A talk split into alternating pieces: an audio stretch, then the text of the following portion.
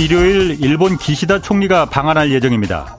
북한 핵에 대한 안보 협력과 반도체 등 산업 협력이 논의될 예정이라고 합니다.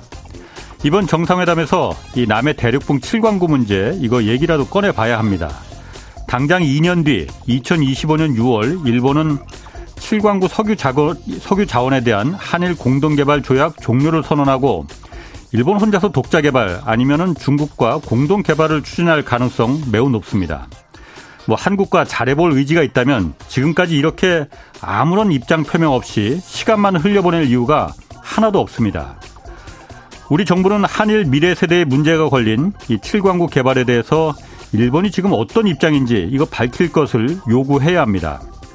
최근 7광구 문제 해결을 위한 국회에서 토론회가 두 차례 있었지만 외교부와 산자부에선 모두 참석 자체를 거부했습니다. 우리 정부에 좀 묻겠습니다. 이 대륙붕 7광구 문제가 정말 이렇게 내팽개쳐놔도 괜찮은 그런 하찮은 사안인가요? 정부는 전략에 대해서 구체적인 건 밝히지 못한다 하더라도 지금 도대체 뭘 준비하고 있기는 한 건지 그런 정도라도 우리 국민들에게 말해줘야 합니다. 네, 경제와 정의를 다잡는 홍반장, 저는 KBS 기자 홍사원입니다. 홍사원의 경제쇼 출발하겠습니다. 유튜브 오늘도 함께 갑시다. 기본적으로 애들은 많이 이용해요. 또 자기 밥도 때워야 되고 학교 끝나면 아마 거의 우르르르 몰려드는 수준이에요. 안녕하세요. 소유진입니다. 학창시절 학교가 끝나면 친구들과 함께 갔던 문방구, 구멍가게, 분식점. 우리들의 어린 시절 추억의 장소는 이런 곳이었는데 요즘 초등학생들은 한결같이 편의점으로 향한다는 사실 알고 계신가요? KBS 1라디오에서는 어린이날 특집 편의점의 아이들을 방송합니다. 제가 나레이션을 맡은 예능 다큐멘터리인데요. 초등학생, 학부모, 편의점주 등 30여 명을 심층 인터뷰한 프로그램으로 모든 세대가 공감하면서 재미있게 들을 수 있습니다. 오는 5월 5일 금요일 어린이날 오전 11시 5분에 방송되니까 많이 많이 들어주세요. 네, 미국 은행들 위기 이거 좀처럼 진정되지 않고 있습니다. 현재 미국 경제가 안고 있는 치명적인 약점들 또 이게 우리 경제는 어떤 영향이 있는 건지 오늘 좀 자세히 짚어보겠습니다. 여러분들 좋아하시고 저도 좋아하는 유튜브 박종훈의 경제 한방 진행자 박종훈 KBS 기자 나오셨습니다. 안녕하세요. 네, 안녕하세요. 먼저 그 First Republic 은행, 미국 은행 이거 결국 파산을 했어요. 그런데 JP 모건이 인수하기로 했잖아요. 네. 당장 급한 불은 껐다는데 이게 일단 그 First Republic 은행은 왜 파산한 거예요, 그러면은? 네, 일단 어, 어 먼저 어. 이거부터 말씀드리고 싶어요. 미국의 은행 구조를 좀 알아야 네. 지금 도대체 금융 선진국이란 미국에서 왜 자꾸 은행들이 계속 파산하고 무너지는지 이걸 좀 알 수 있거든요. 네. 제 얘기를 좀 하자면 2011년에 네. 제가 스탠포드 대학의 객원연구원 생활을 1년 동안 했었는데 네, 그렇죠. 근데 그때 저희 집에서 10분도 안 되는 거리에 걸어서 바로 실리콘밸리 은행 본점이 음. 있었습니다. 아. 네. 바로 SVB bank. SVB 어. bank. 네. 근데 그게 뭐 파산하면서 여러 가지 일이 있었잖아요. 근데 예. 많은 분들이 어 이상하다. 미국 사람들은 이렇게 안전한 뭐 Bank of America 이렇게 큰 어. 은행들 많은데 어. 왜 거기다 예금해서 이렇게 무너져서 어. 이거 뭐 예금을 뱅크런을 하고 이렇게 난리 칠까? 예. 이런 궁금함도 있을 거고. 도대체 금융 선진국이라는데 도대체 이런 일들을 왜 막지도 음. 못하고 자꾸 터지느냐? 예. 이런 궁금함이 있을 텐데요. 어, 일단 금리 차가 진짜 큽니다. 제가 뭐 사실은 그때 네. 실리콘밸리 은행이 금리가 꽤 높았어요. 그런데도 네. 불구하고 이 그때 당시에 2011년이니까 글로벌 금융위기 직후잖아요. 예. 그 은행들이 또 언제 망할지 모르는 그런 상황이니 네. Bank of America에 계좌를 터는데 그때 saving account라 그래서 저축성 계좌인데 금리가 얼마였는지 아십니까? 연리로 0.01%였습니다. 이름이 예, 이름이 거의 saving account인데 아, 예. 아니 저축성 계좌라면서요. 아, 근데 0.01%였어요. 음. 근데 실리콘밸리 은행에 예금을 했다. 예. 그러면 한 2% 정도 됐거든요. 오, 미친 거죠, 이건 진짜. 어. 네, 몇 배, 200배 정도 되니까. 그 대신, 그 대신 망하기 쉬우니까는 그, 그런 거아니에요. 어, 이런, 어, 구조들, 이 예. 미국에서는 사실 거대 은행들 saving 예. account에 어, 예금을 해봤자 지금도 예. 굉장히 금리가 낮습니다. 2011년이라서 그런 거냐? 그렇지 않습니다. 2021년 기준으로 요번에 이제 파산을 한 퍼스트 리퍼블릭 통계를 보면 예. 어, 여기에 금리는 3%대 초반입니다. 2021년에 음. 퍼스트 리퍼블릭은. 예. 근데 미국 은행들의 평균 금리는 0.1%입니다. 아. 야, 이거 진짜 어마어마한데 도대체 땅 파서 장사하나? 그러게. 도대체 어떻게 이렇게 장사를 하는 거지? 예. 라는 어, 궁금함이 있으실 텐데요. 사실은 이렇게 많은 미국의 이제 중소형 아. 은행들이 어, 고금리를 저금리 시대에는 줄 수 있었던 이유가 뭐냐면 주로 돈을 굴리는 방식이 모기지의 대출, 음. 즉 주택 담보 대출을 뭐 30년 만기 음. 이런 데다가 고정 금리로 돈을 빌려 주니까 예. 초저금리 시대에는 금리가 이게 꽤 높았거든요. 아. 그러니까 예금 금리를 한 3%줄 수도 있었던 음. 거죠. 근데 다른 은행들 아까 말씀드린 뱅크 오브 아메리카 같은 데는 금리가 워낙 낮으니까 예. 정말 그 예금을 진공 청소기처럼 이런 은행들이 쫙 빨아들였습니다. 네. 그러니까 정말 신나게 장사를 한 거죠. 네. 오히려 초대형 은행들이 야, 쟤네 너무 장사 잘하는데 우리 좀 따라해 볼까? 네. 이런 네. 얘기까지 나올 정도로 어 2020년이나 21년 상황은 중소형 은행들의 전성 시대였다 네. 해도 과언이 아니거든요. 예. 자, 근데 이 중소형 은행들 도대체 어떻게 장사를 한 거냐? 이또한 가지 문제가 있습니다. 어. 이 은행들이 미국 그러면 우리가 첨단 금융 기법의 정말 본산으로 생각하잖아요. 그렇죠. 네. 근데 미국의 중소형 은행들이라는 큰 약점이 있습니다. 왜 그러냐면 우리나라 대한민국의 은행 전체 지점 수가 6천 개거든요. 음, 우리나라. 6천 개, 우리나라. 네. 네. 근데 미국에는 은행의 개수가 예. 5천 개입니다. 은행 개수가 네. 아하. 우리나라 지점 개수가 6천 개인데 아하. 여기는 지점이 아니고요. 은행의 개수가 예. 5천 개입니다. 예. 미국이란 나라가 워낙 이 지방자치가 주별로 발달해 왔고 자기 주별로 옛날에는요. 달러도 주별로 따로 찍었어요. 그렇지. 어. 그 정도로 엄청난 자치가 네. 되고 있었기 때문에 그 전통이 남아서 미국 전체를 아우르는 그런 음. 초대형 은행보다도 이런 지방 은행들이 엄청나게 발달을 음. 했던 거고요. 자, 그러니까 이런 은행들이 돈은 진공 송고기처럼 막 빨아들였는데 네. 이돈 갖고 그야말로 뭐 JP 모건이나 아니면 뱅크 오브 아메리카처럼 음. 이 돈을 정말 첨단 금융 기법으로 굴릴 수 있는 재주가 있느냐? 음. 없거든요. 음. 그래서 돈의 상당 부분은 부동산에 음, 주택담보대출로 네, 그걸로 어. 주택담보대출이 안 나가면 또는 예. 상업용 부동산 대출도 음. 많이 했죠. 예, 예. 이걸로 대출이 안 나가면 아 이거 돈이 남는데 어떡하지? 음. 아유 돈 굴리는 방법 아유 그냥 국채 사두자. 음. 이게 그동안 중소형 은행들의 문제점이었던 거죠. 음. 그러면 다시 돌아가겠습니다. 퍼스트 리퍼블릭 은행이 왜 지금 와서 파산을 했느냐? 예. 자, 이제 예전에는 남들이 예금 금리 0.1%줄 때 예. 자기 혼자서 3% 주니까 진짜 어, 예금을 다 빨아 들일 수 있었지만 예. 최근에 뭐 예를 들어 MMF라든가 이런 데서 음. 금리가 올라가면서 다 같이 금리가 올라간 겁니다. 그러니까 여기다 굳이 예금 안 해도 되네. 음. 이렇게 된 거죠. 근데 음. 퍼스트 리퍼블릭은 어디다 돈을 대부분 뒀냐? 금리가 엄청 낮은 미국 국채라든가 예. 아니면 고정금리로 빌려준 주택담보대출에 음. 돈을 빌려줬으니까 예. 이제 금리가 시중금리가 막 올라갈 때 남들은 이제 금리를 막 올리기 시작할 때 자기들은 올릴 수가 없는 거예요. 음. 왜냐하면 30년 만기로 그렇지. 막 고정금리로 빌려줘 놨으니까 예. 이걸 금리를 못 올리니까 예금이 빠져나가는 거죠. 예. 야, 옆에 MMF는 지금 4%인데도 아직도 3%야. 돈 음. 빼갖고 나갈 수밖에 없잖아요. 그러니까 예금 인출이 나오게 되고 그러니까 있는 자산 먼저 팔기 쉬운 국채부터 파는 거죠.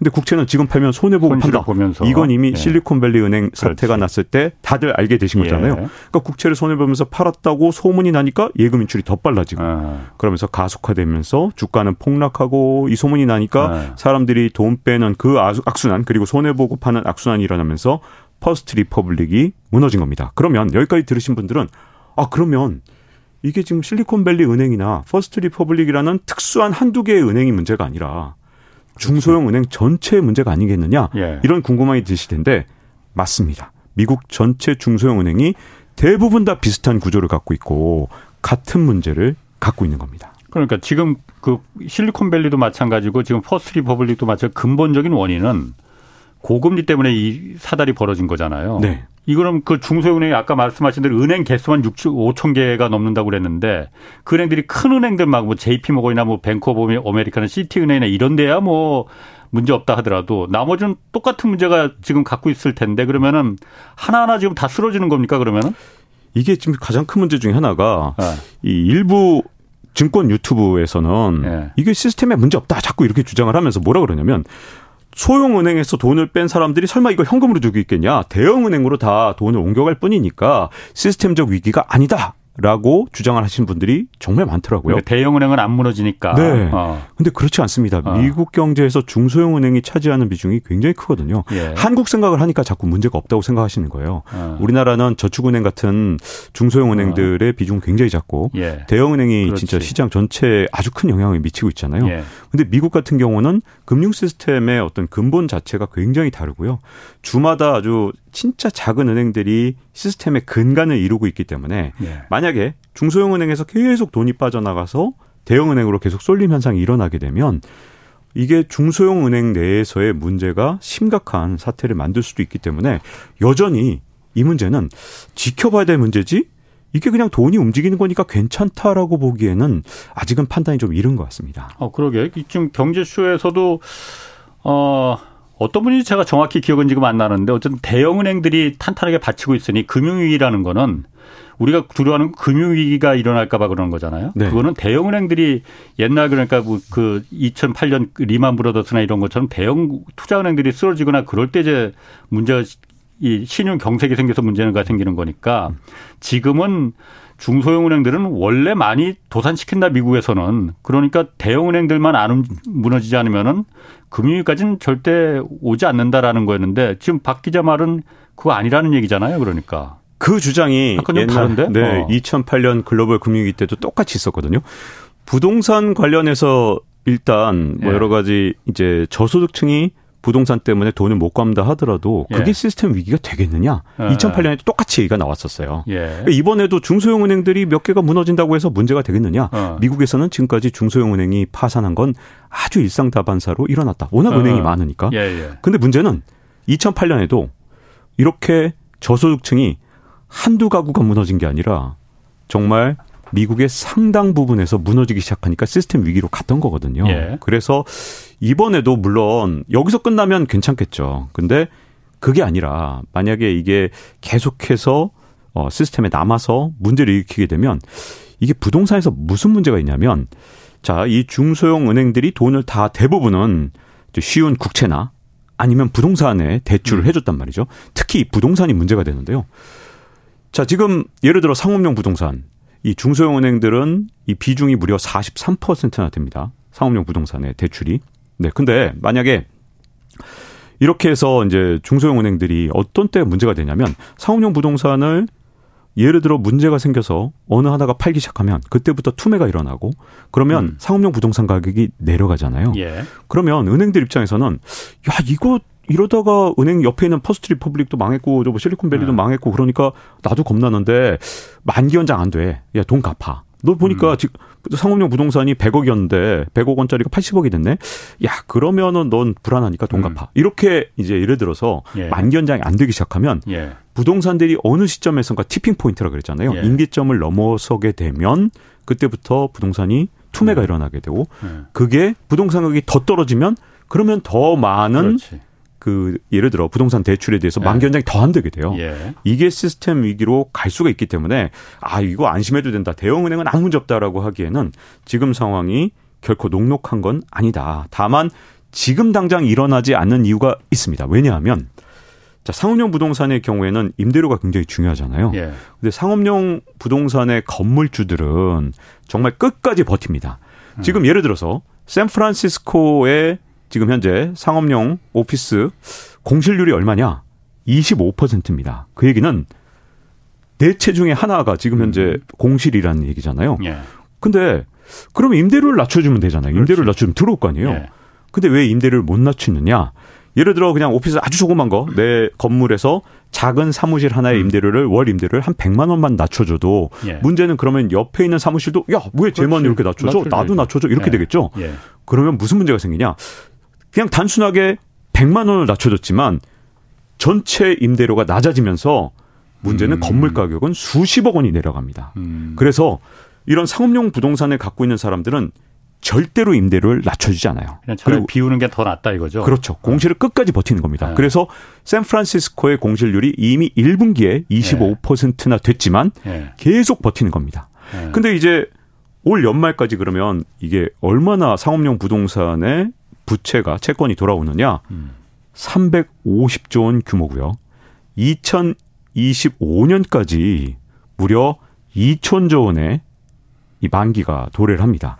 우리나라 1년 예산의 3배 규모거든요. 그러니까, 그러니까 그 네. 상업용 부동산에 대출한 그 대출금이 만기가 돌아오는 게 2025년까지 네. 2천조 원이 누구한테 돌아오는 겁니까 그러니까? 그 이 상업용 부동산을 어 담보로 해서 아. 대출을 받거나 또는 음. 뭐 여러 가지 방식으로 아. 채권을 어 발행하거나 한 그런 상업용 부동산의 건물주들이 있을 거 아니에요. 그 대출을 이, 해주는 네. 은행들은 주로 그럼 큰 은행들 말고 그럼 지금처럼 이런 조그만 중소형 은행들이에요? 중소형 은행의 비중이 아. 얼마나 크냐 상업용 부동산에서 아. 무려 67%입니다. 어. 왜 그러냐면 대형 은행들은 돈을 굴릴 수 있는 보다 첨단 기법들, 다양한 방법들을 음. 갖고 있지만 예. 중소형 은행들은 아, 미국이라 그래서 다 첨단이 아니거든요. 네. 워낙 규모가 작습니다. 진짜 음. 거기에 뭐 진짜 이 어떤 글로벌 인재 전혀 네. 없거든요. 아. 그러니까 돈을 굴리는 방법을 잘 모릅니다. 미국 금융회사라 그래서 다 첨단 금융 기법을 하는 게 아니기 때문에 한 10위권 밖으로만 나가도 다 실리콘밸리 은행이나 퍼스트 리퍼블릭처럼 기껏해야 이 부동산 담보 대출밖에는 다른 노하우가 없는 그런 은행들이기 때문에 거의 대부분의 자산을 이렇게 음. 채권이나 그러니까 이런 간단한 국채, 회사채 이런 거 일부 좀 사거나 예. 아니면 부동산 담보 대출에 거의 모든 예금 이 자산을 거기다 올인했다 해도 과언이 아니거든요. 예. 그래서 만약에 문제가 생기게 되면 중소형 은행들의 시스템에 문제가 되는 거죠. 그러니까 대출을 그러면 회수를 못 하니까 네. 상업용 부동산들이 공실들이 그렇게 많고 그러니까 그러면 기본적으로 상업용 부동산들이 여태까지 장사가 잘 됐잖아요. 왜 갑자기 안 되는 거예요? 그럼 왜 공실이 왜 늘어나는 건가? 그러니까요. 지금 엔데믹이라 그래서 네. 이제는 그러니까 코로나 더 이상 네, 네. 신경 안 쓰잖아요. 네. 끝났고 사실상 이제 완전히 우리가 적응해서 살고 있고 예. 미국은 뭐 우리보다 더하죠. 마스크 다 벗고 다니니까. 예. 그러면 사람들이 다 이제 오피스 사무실로 돌아올 줄 알았거든요. 예. 근데 미국은 돌아오질 않는 겁니다. 그 이유가 사실 문화적 차이에서 굉장히 큰 차이가 나는데 우리나라는 사실은 얼마나 사무실에 앉아 있느냐로 직원들을 음. 평가하는 경우가 정말 많기 때문에 코로나가 예. 끝나자마자 어. 뭐 근태 관리 철저히 해라 어. 뭐 이러잖아요. 그죠? 예. 네, 우리나라 기업들은. 근데 어. 미국은 성과 평가가 진짜 엄청나게 발달한 나라입니다. 예. 그러니까 이 사무실에 있지 않아도 어. 얼마든지 그 사람을 평가할 수 있는 방법들이 정말 많거든요. 어. 그래서 코로나가 끝났는데 예. 직원들도 재택근무 꼭 하고 싶다. 나 이거 네. 진짜 이제 더 이상 직장에 출근하기 싫어. 나 어. 코로나 기간 동안에 좋은 집 샀거든. 왜냐면 나 여기 평생 재택근무인 줄 알고 내가 이런 좋은 집 살고 그다음에 교회에서 진짜 좋은 집에 준비하고 있는데 출근하라 그러니까 어 나 그러면 나 그만둘래. 근데 미국은 지금 아직도 사람 구하기 힘들잖아요. 예. 그 문제에다가 또 기업들도 이 경제가 좀 좋아질 줄 알았더니 오히려 엔데믹 기간에 경기 침체에 가까워지니까 아. 경영이 어려우니 예. 사무실 공간을 빨리 없애버리고 음. 이 비용이라도 절감하자. 아. 뭐 어차피 직원도 나오기 싫어하는데 그러면 아. 임대 줄여. 그래서 예. 비용 절감해. 이런 니즈가 맞다 보니까 세상에 샌프란시스코 공실률이 한 2년 전만 해도 5%도 안 됐거든요. 음. 이게 올해 1분기에 25%가 됐으니까 예. 그 이유가 결국은 미국이란 나라 자체가 이제는 더 이상은 회사로 출근하는 시스템보다는 네. 재택근무 또는 새로운 방식으로 지금 현재 하이브리드 근무라는 표현을 써가면서 예. 바뀌어가고 있기 때문이라고 보여지고요. 또 이제 경제가 안 좋아질 거에 대비해서 기업들이 좀 미리미리 준비하는 것도 있는데 문제는 예. 그게 건물주들한테는 아주 치명적인 영향을 주고 있다는 겁니다. 그러게. 그게 뭐 당장 지금 코로나가 끝난 이후에도 지금 그 상황이 계속된다면은 음. 이게 해결될 기미가 안 보인다는 거 아니에요, 그러면? 그렇죠. 그래서 사실은 최근에 아주 중요한 발언이 하나 있었어요. 이 우리가 어 원래 워렌 버핏 네. 그러면 진짜 엄청나게 뛰어난 투자자고 그렇지. 이분의 예. 해안에 항상 놀래잖아요. 예. 근데 이분의 이 오른팔이라고 할 수 있는 멍거 부회장이 있습니다. 어, 찰리 멍거. 네, 네, 찰리 멍거 부회장. 근데 최근에 이런 말 했죠. 상업용 부동산에 대해서 경고를 한 겁니다. 이게 진짜 위험하다. 좀 문제가 있다라고 한 건데요. 예. 근데 이제 멍거 부회장 같은 경우에 지금 현재 상업용 부동산에 대한 경고를 했을 뿐만 아니라 더 중요한 건 예. 워렌 버핏이 지금 현재 은행에 대해서 어떤 태도를 보이고 있느냐 이 부분인데요. 음. 자, 2008년 글로벌 금융위기 당시에 워렌 버핏이 시장을 안심시킨 적이 있었습니다. 어떻게 했냐면 금융위기가 한창일 때 워렌 예. 버핏이 골드만삭스에 50억 달러를 투자한 겁니다. 이게 정말 많은 사람을 안심시켰어요. 어. 저 사람은 오마하의 현인이라고 불리는 진짜 음. 최고의 투자자인데 그 사람이 골드만삭스를 샀다는 건 이제 이 금융위기가 음. 끝나겠구나라는 음. 희망을 줬고요. 예. 또 2011년에 한 번 더 이제 double dip의 징조가 보였을 때 뱅크 오브 아메리카에 또 이번에는 50억 달러를 또 투자를 했습니다.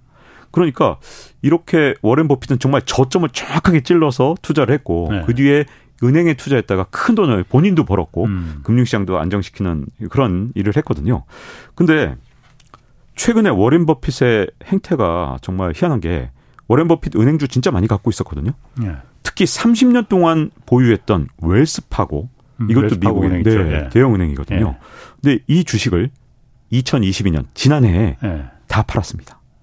뿐만 아니라 웰스파고뿐만 아니라 JP 모건, 골드만삭스 그리고 지역은행 은행 지분들을 거의 다 지난해에 한 4분기 정도까지는 거의 다 대부분 정리해 버렸거든요. 예. 남아 있는 지분은 뱅크 오브 아메리카 조금 남아 있는 정도 이런 정도인데 이게 일단 어 워렌 버핏이 시장을 어떻게 보고 있느냐를 보여주는 거죠. 은행의 위기가 상업용 부동산이나 아니면 여러 가지 미국 국채로 촉발된 어 지역 은행들의 위기가 어, 완전히 끝났다고 봤다면 저는 2008년에 골드만삭스에 투자한 것처럼 과감한 투자를 했을 거라고 보여져요. 음. 근데 2023년 3월에 실리콘밸리 은행 파산 사태가 터졌을 때 워렌 버핏이 은행을 어떻게 보는지가 드러났는데요. 그때 은행 위기가 터지니까 2008년 생각이 다 났겠죠. 야, 네. 그때 골드만삭스는 네. 투자받아서 살아났고 그 음. 위기가 어쨌든 잠재워졌던 그 과거가 있으니까 이번에 실리콘밸리 은행 사태가 터졌을 때 그 오마 그 작은 공항에 진짜 내로라는 이 미국 은행 CEO들의 자가용 비행기, 법인 비행기가 몽땅 다 이 오마하 공항에 몰려든 겁니다. 왜? 워렌 버핏 당신이 좀 우리 은행에 투자 좀 해주세요. 음. 워렌 버핏한테 낙점만 받으면 이 은행 위기 다 끝날 거고 그리고 시스템 안정에도 큰 도움이 될 거니까요. 심지어 옐런 재무부 장관도 좀 도와달라는 음. 음. 뜻을 보냈다 이런 얘기가 좀 음. 있습니다.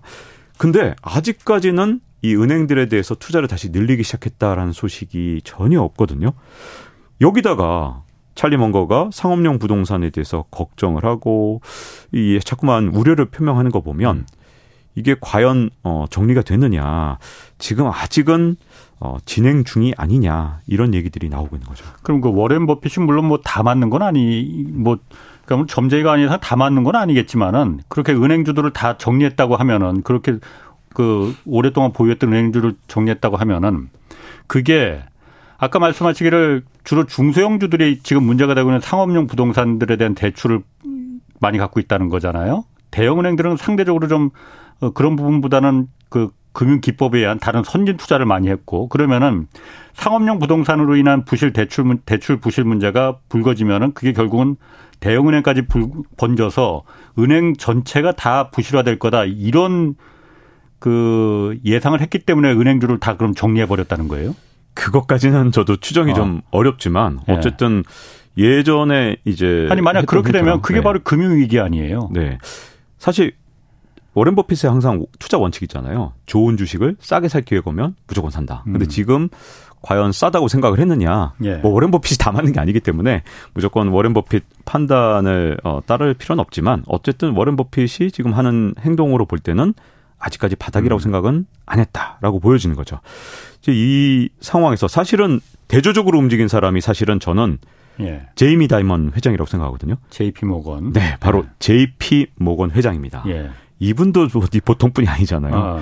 2008년 글로벌 금융위기 때 베어스턴스 진짜 과감하게 인수를 했는데 그때도 사실은 위기 초반이라서 사실 이런 말 많이 들었다 그래요. 제정신이냐. 어. 지금 위기 초반인데 베어스턴스 인수했다가 잘못했고 JP 모건까지 망하면 어떡할 거냐. 네. 이런 얘기를 많이 들었지만 그 과감한 베팅으로 사실은 JP 모건이 큰 이득을 누렸었죠. 근데 이번에 워렌 버핏하고 정반대로 움직이기도 했습니다. 왜냐하면 이 JP 모건이 어쨌든 지금 현재 네.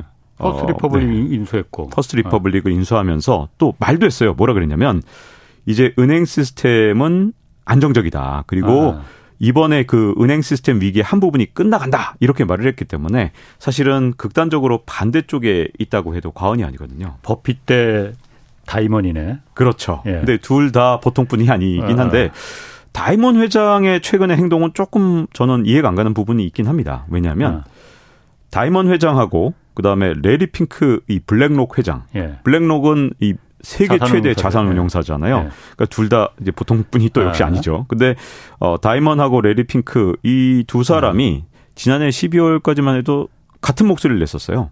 음. 인플레 사태는 이거 걷잡을 수 없이 될 거다. 예. 연준 이거 바보짓 해갖고 인플레가 통제를 잃었다.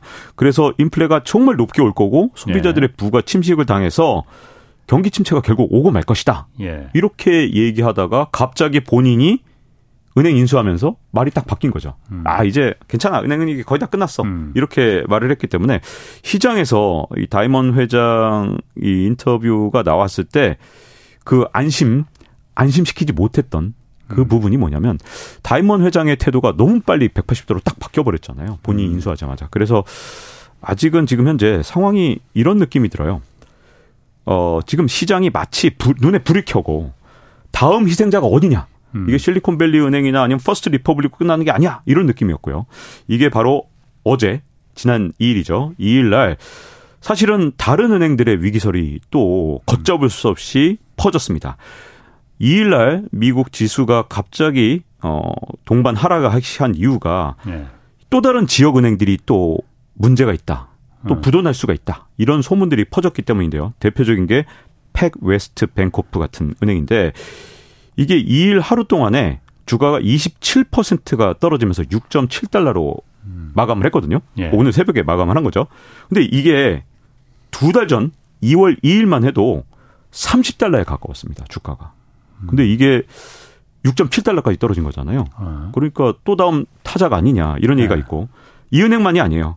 웨스턴 얼라이언스 뱅코프도 주가가 어제 15%가 하락을 했습니다. 네. 이런 식으로 지역은행 ETF가 5에서 6%대 하락을 했는데 다이먼 회장 말을 어 시장이 지금 현재 믿고 있는 것 같지는 않습니다. 왜냐하면 끊임없이 야 다음 은행 어디야, 다음 은행 어디야 이렇게 찾고 있는 건데요.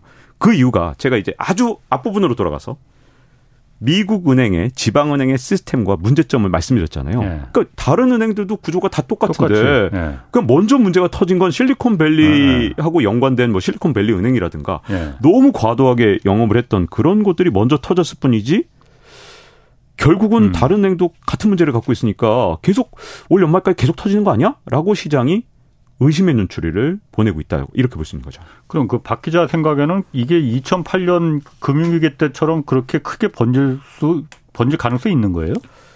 어, 이게 지금 이 부동산 아까 제가 상업용 부동산은 네. 이제 뇌관은 지금 현재 있지만 예. 이게 아직 터진 건 아니거든요. 예. 지금 미국의 상업용 부동산 가격이 얼마 떨어졌냐? 15% 정도 떨어졌습니다. 예. 공실률이 25%인 거에 비하면 아직 가격 네. 하락은 그렇게 크다 이렇게 말할 수는 없거든요. 그 문제점은 이 뇌관이 언제 터질 거냐 이건 아무도 모르지만 예. 중요한 건 터지기 전에 막아야 된다는 거거든요. 음. 자, 여기까지 이제 말씀을 드리면 와, 이거 진짜 그럼 2008년 글로벌 금융위기랑 너무 비슷한 거 아니야? 이렇게 네. 생각하실 텐데 그때와는 달리 어, 훨씬 지금 나은 점이 하나 있습니다. 뭐가 있냐면 네. 우리가 2008년을 경험해 봤다는 네. 바로 그거? 그 경험입니다. 네. 그래서 연준이 네. 설마 바보가 아닌 이상 2008년에 뭐이 똑같았거든요. 2008년 상황 거의 월도 똑같습니다. 2008년 3월 상황이 23년 3월 상황하고 굉장히 네. 비슷하고요. 4월 상황, 4월 상황이 굉장히 비슷해요. 예. 근데 이렇게 똑같이 역사가 반복되고 있는 걸 연준이 설마 그 정말 세계적으로 가장 금융 전문가들이 모여 있고 천재들이 모여 있는데 똑같은 위기를 반복할 것이냐? 저는 제발 아니기를 어 그때의 경험을 이용해서 좀 잘 활용하기를 바랄 뿐이죠. 그때는 주거용 부동산, 이번엔 상업용 부동산, 부동산의 종류만 바뀌었을 뿐이지 너무나도 상황은 현재까지는 비슷합니다. 그러니까 금융위기가 올 수도 있다는 얘기죠. 그러니까 지금 그 다들 그러니까 금융위기까지는 안 간다라는 게 전반적인 그 컨센서스였는데 올 가능성이 그 배제하지 못한다고 이렇게 해석하면 되는 거예요?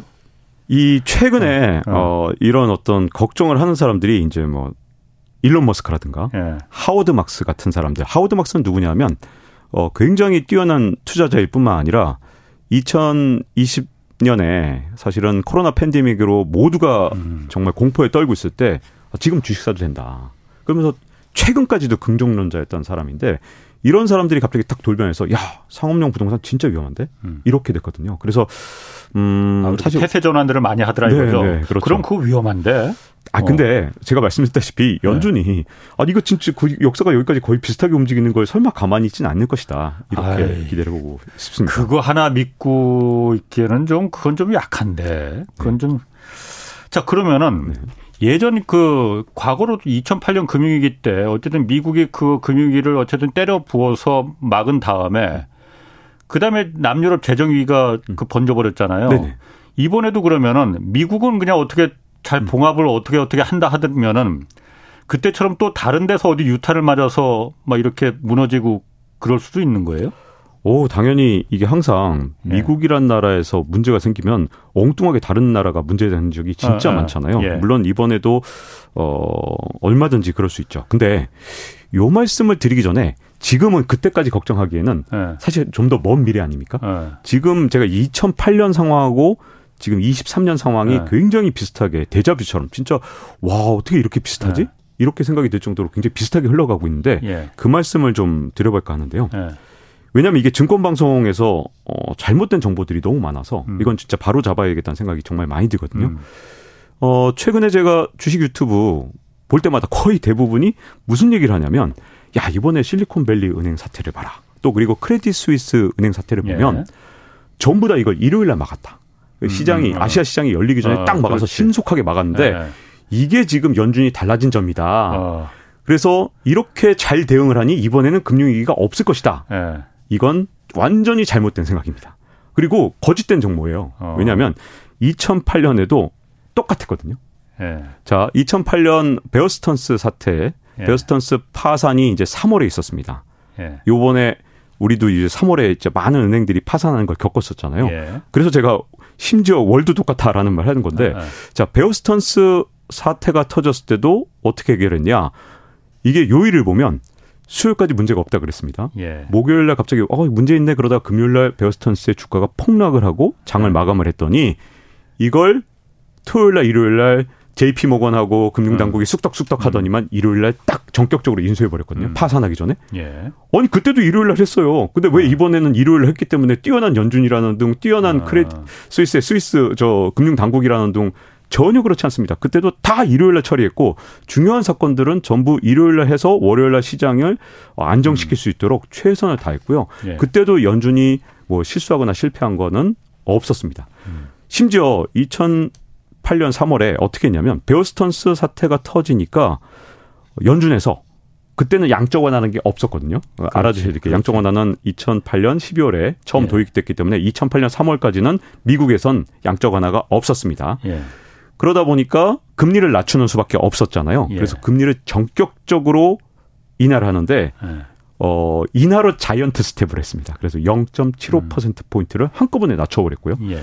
그 다음에 미국 정부에서도 돈을 수천억 달러를 시장에 풀었습니다. 예.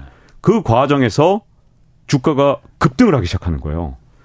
딱 두달 음. 올랐습니다. 두 달. 그래서 이걸 뭐라고 부르냐면 베어스턴스 bounce라고 부릅니다. 음. 5월 중순까지 S&P 500이 올랐고 6월 초까지 나스닥이 올랐습니다. 근데 이번에도 굉장히 비슷했는데 자 크레딧 스위스 물론 이제 미국이 아니라 이제 스위스에서 일어났지만 그래도 연준이 전격적으로 뒤에서 도왔죠. 자 어쨌든 실리콘밸리 사태가 터진 다음에 그 다음에 어떻게 했느냐? 연준에서 돈을 풀었습니다. 그 증거는 뭐냐면 연준의 총 자산이 늘어난 건데 얼마나 늘어났냐면 4천억 달러가 늘어났습니다. 이 총자산을 보면 연준이 돈을 얼마나 풀었는지가 나타나거든요. 음. 근데 연준에서 어, 이거 양적 완화 아니냐? 다들 물어봤을 거 아니에요. 근데 연준이 양적 완화 절대 아니다. 이건 양적 완화랑 관계없다. 그리고 총자산 왜 늘어났어? 그러니까 하여튼 아니라니까? 이렇게 아. 말을 하니까 저는 이걸 별명을 이렇게 제가 붙였는데 스텔스 아. 양적 완화다. 예. 이렇게 제가 아. 붙였습니다. 양적 완화가 아니라니까. 아. 근데 그 규모가 4천억 달러인데 이게 왜 어, 중요하냐면 그동안 양적 긴축을 했는데 어, 지금까지 양적 긴축을 한 총 금액이 1년 동안 7천억 달러였어요. 어. 근데 한 번에 2주 동안 4천억 달러를 4천억 달러를 다시 풀었다. 다시 푼 거죠. 어, 그러니까 자산이 늘었다는 건 미국 국채를 사들여서 그 대신 돈으로 다, 다 줬다는 거잖아요. 그랬을 가능성이 크죠. 자산이 늘었다는 아. 건 뭔가 자산이 늘어 국채 아. 같은 걸 늘렸고 음. 그럼 돈 찍어서 샀을 테니까 음. 어떤 방식이든 이게 약간 좀 전통적인 방식의 양적 완화 아닌 것 같고 뭐가 좀 다르게 했긴 했을 것 같은데 어쨌든 음. 어, 돈을 푸는 효과는 분명히 있었을 겁니다. 네. 거기다가 2008년에도 이 정부가 미국 정부가 엄청난 돈을 풀었다 그랬잖아요. 예. 이번에도 보면 이 미국 재무부의 쌈짓돈인 TGA 계정이라는 게 있습니다. 이게 재무부 음. 일반 계정이라는 건데 예. 연준의 돈을 맡겨놓은 거예요. 미국 예. 재무부가. 예. 근데 이 돈도 4천억 달러가 줄어들었습니다. 요 사이에. 음. 딱그 사태가 생기자마자 돈을 어떻게 풀었는지를 딱 보여주는 게 연준이 4천억 달러. 그 다음에 음. 재무부의 돈이 4천억 달러가 딱 줄어들었으니 야 이거 이, 이 양쪽으로 돈을 풀었구나. 그러면 베어스턴스 때랑 굉장히 비슷하죠. 자, 주가가 왜 올랐느냐? 제가 그래서 여기선 제가 기회가 안 돼서 말씀을 못 드렸는데 저희 경제한방에서는 이 처음에 실리콘밸리 은행 사태가 딱 터졌을 때 베어스턴스 bounce를 말씀을 드렸었거든요. 예. 베어스턴스 bounce 때도 딱 한 두 달 정도가 음. 올랐는데 그 이유가 뭐냐? 마지막 영끌을 했다. 누가 영끌을 했느냐? 정부와 금융당국이 예. 자기들이 갖고 있는 마지막 정책적 수단을 첫 위기니까 예. 있는 대로 퍼본 겁니다. 예. 그러면 일단 음. 반등을 하겠죠. 왜냐하면 돈을 시장에 살포를 했으니까 그 현상이 나타날 수 있는데 문제는 자 이게 어 인체에 비유를 하자면 이런 겁니다. 상처가 났어요. 그 썩어 들어가는데 지금 상황이 뭐냐면 돈을 이종 일종의 퍼붓는다는 건 상처 위에다가 아주 두껍게 한 1cm 두께로 약을 쳐바른 겁니다. 이렇게 엄청나게 음. 바른 거예요. 근데 문제는 그렇다고 해도 밑으로 상처가 썩어 들어가는 건 막으려면 음. 결국 환부를 음. 도려내야 되거든요. 예, 예. 근데 그걸 안 하고 약만 이렇게 위에다가 이렇게 예. 발라놓기만 하면 예. 밑에서 무슨 일이 진행되는지 잘 안 보이죠. 왜냐하면 이 두꺼운 약 때문에 예. 일단은 겉으로 볼 땐 괜찮거든요. 그 상황이 지금 3월 중순부터 지금까지 진행돼 왔다. 이렇게 음. 보여지고요. 그러면 이게 왜 위기로 가느냐 아니냐는 어디에 음. 달려 있느냐? 앞으로 이제 미국 정부와 연준이 환불을 도려내는 이 역할을 하면 되죠. 근데 그걸 안 한다 그러면 굉장히 위험하죠. 환불을 도려내는 게 도대체 뭐냐? 음. 지금 뭐냐면 은행들이 갖고 있는 미국 은행들이 지금 어떤 상황일까요? 공포 그 자체 아닐까요? 그렇죠. 왜냐하면 네. 조금 있다가 재 망하고 어. 얘 망하고 하나씩, 지금 하나씩 네. 지금 얘기 나온 실제로 얘기 나오면 또 망해. 네. 어. 퍼스트 리퍼블릭 이후에도 지금 예. 은행들이 그냥 몇 개가 또 흔들리고 있잖아요. 예. 그런 상황에서 공포감이 클 때 은행들은 돈을 빌려줄 수 있을까요? 없을까요? 못 빌려주지. 자, 상업용 네. 부동산 이제 만기가 다 됐는데, 야, 일단 무조건 갖고 봐. 야, 네. 우리가 망할 수도 있는 판인데, 야, 이거 만기 연장? 그러니까. 꿈도 꾸지 마. 예. 이렇게 되겠죠. 대출을 자꾸 회수하려고 네. 조이자, 조일 거 아니에요? 네, 맞습니다. 예. 그러면 이게 그냥 부동산에서만 돈줄을 죌까요? 제가 보기에는 기업 대출도 다 줄일 거고. 왜냐하면 그렇지. 어디서 예. 문제가 터질지 모르는데 일단 다 줄이고 보는 거죠. 예. 이게 바로 돈맥 경화가 일어나는 겁니다. 예. 2008년 3월에도 베어스턴스 음. 파산이 일어난 다음에 한 5월까지는 괜찮더라고요. 예. 그러다가 5월 중순 하순 이렇게 넘어가서 6월 딱 되는데 갑자기 패니메이, 프레디맥이 더 위험해졌다. 음. 이 뉴스가 나오고 알고 봤더니 AIG도 위험하다. 예. 뱅크 오브 아메리카도 위험하다. 뭐 이런 얘기들이 나오면서 이게 예. 점점 더 뭐 위기설, 파산설 그러다 음. 리먼 브러더스 탁 무너지니까 이 글로벌 금융위기가 일어났거든요. 음. 그래서 지금 이제 약을 도포한 상태에서 연준이 이제 우리한테 보이면 안 됩니다. 저는 모르게 해야죠. 저 같은 음. 일개 기자가 알게 하면 안 되고 음. 이 환부를 도려내는 작업을 잘해서 아 얘는 진짜 망할 애야 이렇게 딱 이제 딱지를 뭐 꼬리표를 붙이는 거죠. 야 예. 얘는 망할 애.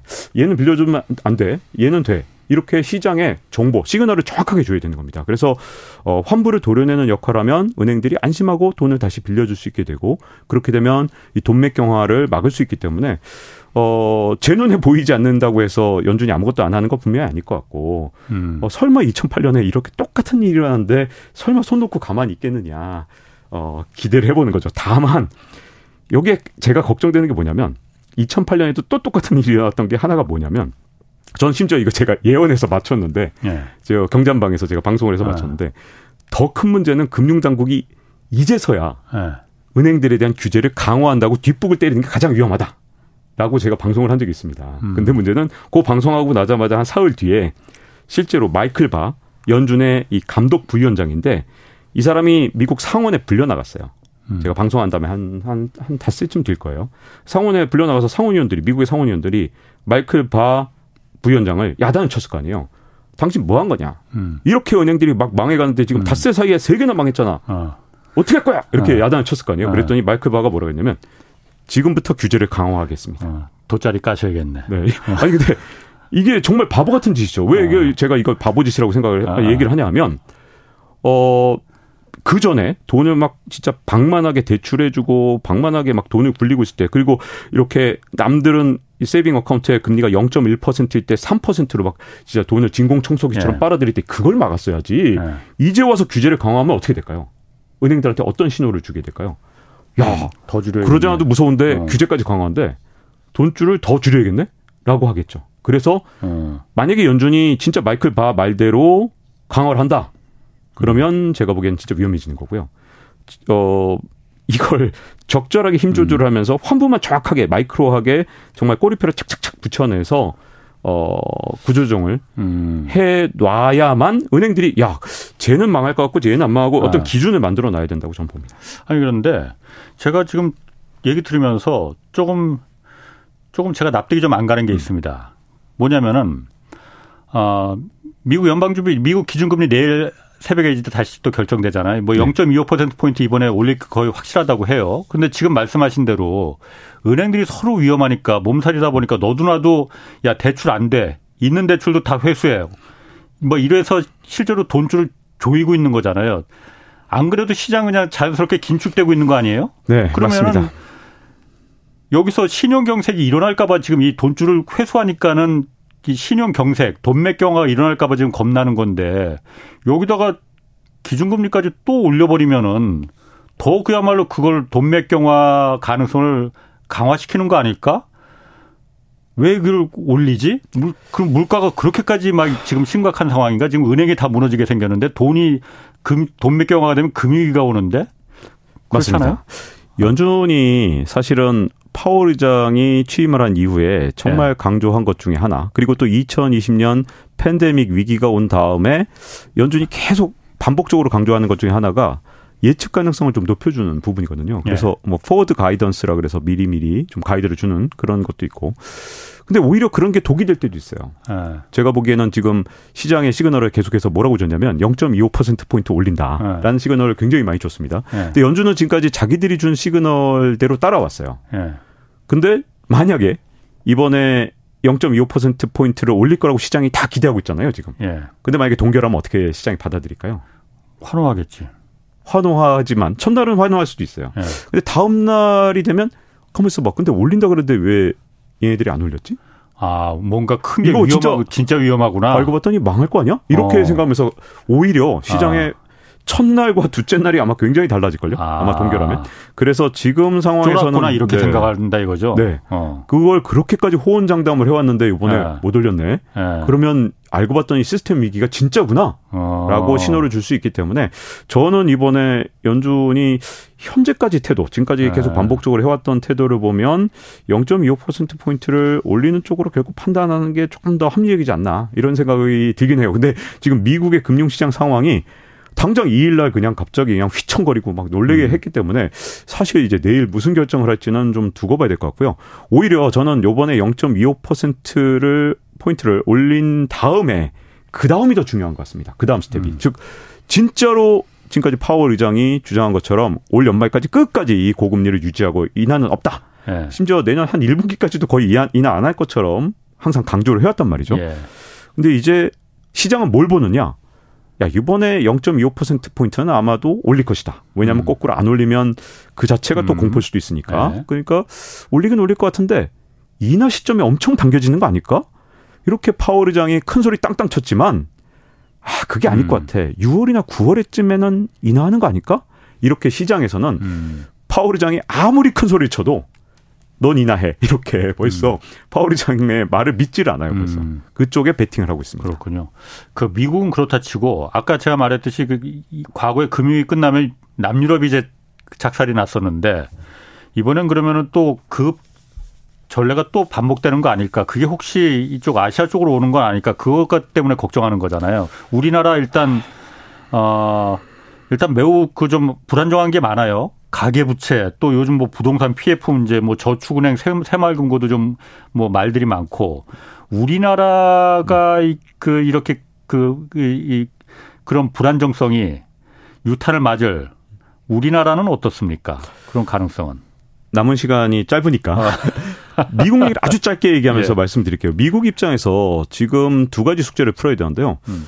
사실은 어 자국에서 지금 돈을 풀었으면 좋겠죠. 돈을 풀면 모든 문제가 해결되는데 돈을 풀면 지금 달러 패권이 진짜 위험합니다. 그 어느 때보다도 달러 패권이 위험하기 때문에 다시 양적 완화를 한다든가 아니면 금리를 화끈하게 제로 퍼센트까지 낮췄을 때 어, 이번에는 제가 보기에는 그 어느 때보다 그렇지. 위험하거든요.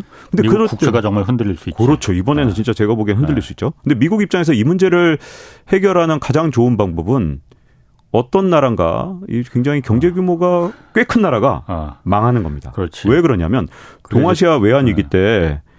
때이 정말 수출 잘하던 나라들이 한번 망해 보니까 예. 우리나라뿐만 아니라 수많은 동아시아의 나라들이 제1의 목표를 뭘로 잡았느냐?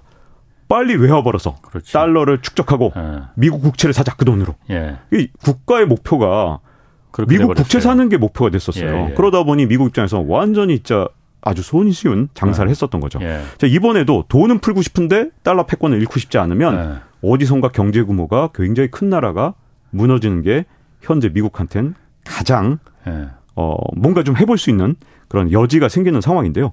그러다 보니까 어떤 나라가 그러면 가장 위험할 것인가? 저는 네. 미국이란 나라가 제가 이제 혹시 기억하십니까? 제가 어 재작년이었나? 여기 출연을 해서 음. 미국이란 나라는 인플레이션을 수출할 수 어, 있는 나라입니다. 그래서 네. 결국 진짜 수출을 했잖아요. 예, 예, 예. 이번에 또 하나 문제는 뭐냐면 미국이 달러 패권이 무너지지 않는 한 또 하나 수출할 수 있는 게 있는데 금융 불안도 수출할 수 있습니다. 그러면 인플레뿐만 금융 불안도 네 어떤 나라에 예. 수출하느냐 예. 가장 금융 시스템이 불안정한 나라에 수출을 할 수 있죠. 그러면 어떤 나라가 위험한 나라냐? 네. 쌍둥이 적자를 보는 나라입니다. 쌍둥이 적자라는 거는 경상수지 적자, 재정수지 적자 이걸 말하는 거잖아요. 네. 우리인데. 아, 그렇죠. 우리나라가 최근에 재정수지 적자도 심각해졌고, 네. 그 다음에 경상수지 적자까지. 아, 사실 우리나라는 경상수지 적자는 걱정 안 해도 되는 나라인 줄 알았는데 결국은 경상수지도 무너졌죠. 제가 무역수지 적자 났을 때도 혹시 작년에 제가 어. 여기 나왔을 때 말씀드렸지만 이번 무역수지 적자 진짜 위험하다고 말씀드렸죠. 어. 결국 경상수지도 흔들릴 수 있다고 이미 작년에 말씀을 드렸었는데 예. 아니나 다를까 올 들어서 경상수지 적자를 1, 2월에 연속으로 봤습니다. 예. 그리고 재정수지 적자는 사실은 우리가 코로나 때 사실 어느 정도 재정수지 적자였냐면 2020년에 110조 달러, 115, 110조 원 정도 예. 적자를 봤어요. 예. 근데 코로나가 끝나면 재정 수지 적자가 아 재정 적자가 줄어들어야 될 거 아닙니까? 예. 재정 적자가. 근데 네. 관리 재정 적자를 보면 2020년에도 여전히 110조 원이었습니다. 110조 원. 음. 근데 2023년이 되면서 이 상황이 진짜 심각해졌는데요. 2023년 1월, 음. 2월 재정 수지 적자가 30조 원이 됐습니다. 음, 가만 지금 시간이 얼마 안 남아갖고 아까 말씀하신 제가 그게 제일 궁금한 쌍둥이 적자가 나는 나라가 왜 제일 타겟이 될 가능성이 큰지. 쌍둥이 적자가 났을 때 어. 우리가 97년 에 갑자기 어. 어려진 게 쌍둥이 적자 때문이거든요. 그야말로 97년 IMF 위기 네, 때도 IMF 위기 때도 어. 쌍둥이 적자입니다. 우리가 그 그렇죠. 그 뒤로는 쌍둥이 적자가 없었어요. 네. 그러다가 지금 이게 몇 년 만이죠? 20 어, 5년 5년, 만에, 26년 만에 쌍둥이 적자를 겪게 되거든요. 예. 자, 미국이란 나라는 쌍둥이 적자가 아예 그냥 계속해서 항시적으로 있잖아요. 거기야 뭐 그럴. 음. 그게 왜 가능하죠? 돈 찍으니까. 그렇지. 달러 패권을 갖고 있으니까. 예. 근데 우리처럼 패권이 없는 나라에서 예. 경상수익 적자와 재정 적자를 계속 보게 되면 예. 이게 우리나라에 대해서 야 이 정부에서 지금 현재 저 부채 발행하는 걸 과연 믿을 수 있느냐 경상수익 예. 적자까지 보는데 예. 위험하다고 생각하고 우리나라를 떠나는 예. 촉매제가 되는 어떤 예. 신호탄이 될 수 있기 때문에 사실은 우리나라 같은 나라 기축통화나 또는 국제통화조차도 아닌 나라 예. 이런 나라에서 우리 원하는 국제통화도 아니니까요. 그렇죠. 그런 나라에서는 가급적 재정 건전성과 그 다음에 이 경상수지 쪽에서도 어떻게든 경성 저 건전성을 네. 확보해야 됩니다. 안 그러면 우리나라에 대해서 이제 약한 고리 찾는 거잖아요. 네. 지금도 은행들 그런 거잖아요. 야 지방은행 중에서 뭐가 위험하냐? 이게 네. 지난 2일 날 일어나면서 막 위험할 것 같은 나라에서 전부 돈 빼고 있잖아요. 네, 네. 그것처럼 재정 수지랑 경상 수지 적자가 계속 누적되면 저 나라의 어 양대 기둥이 아. 약해 보이네. 그러면 거기서 돈을 빼기 시작하는 거죠. 그럼 우리가 그 유탄 안 맞으려면 어, 우리 어떤 준비해야 돼요? 제가 맞을래? 보기에는 지금 재정 적자가 일어난 이후 지금 네. 어 지금 우리나라는 지금 현재 세수 펑크가 진짜 엄청나거든요. 네. 이 문제를 해결하기 위해서 어떤 방법이든 일단 재정 적자부터 막아내야 됩니다. 재정 수지 적자부터. 네. 그럼 세금 더 걷어야 된다는 얘기 아니에요? 어떤 방식은 해야죠. 세금을 더 걷든지 지출을 줄이든지 뭔가 해서 재정 수지 적자는 균형을 이루어야죠. 아 만만치 않네. 네, 만만치 않죠. 아, 알겠습니다. 박종훈 KBS 기자였습니다. 빨리 다시 나오셔야겠어요. 아, 네. 지금까지 경제와 정의를 다잡는 홍반장 홍사원의 경제쇼였습니다.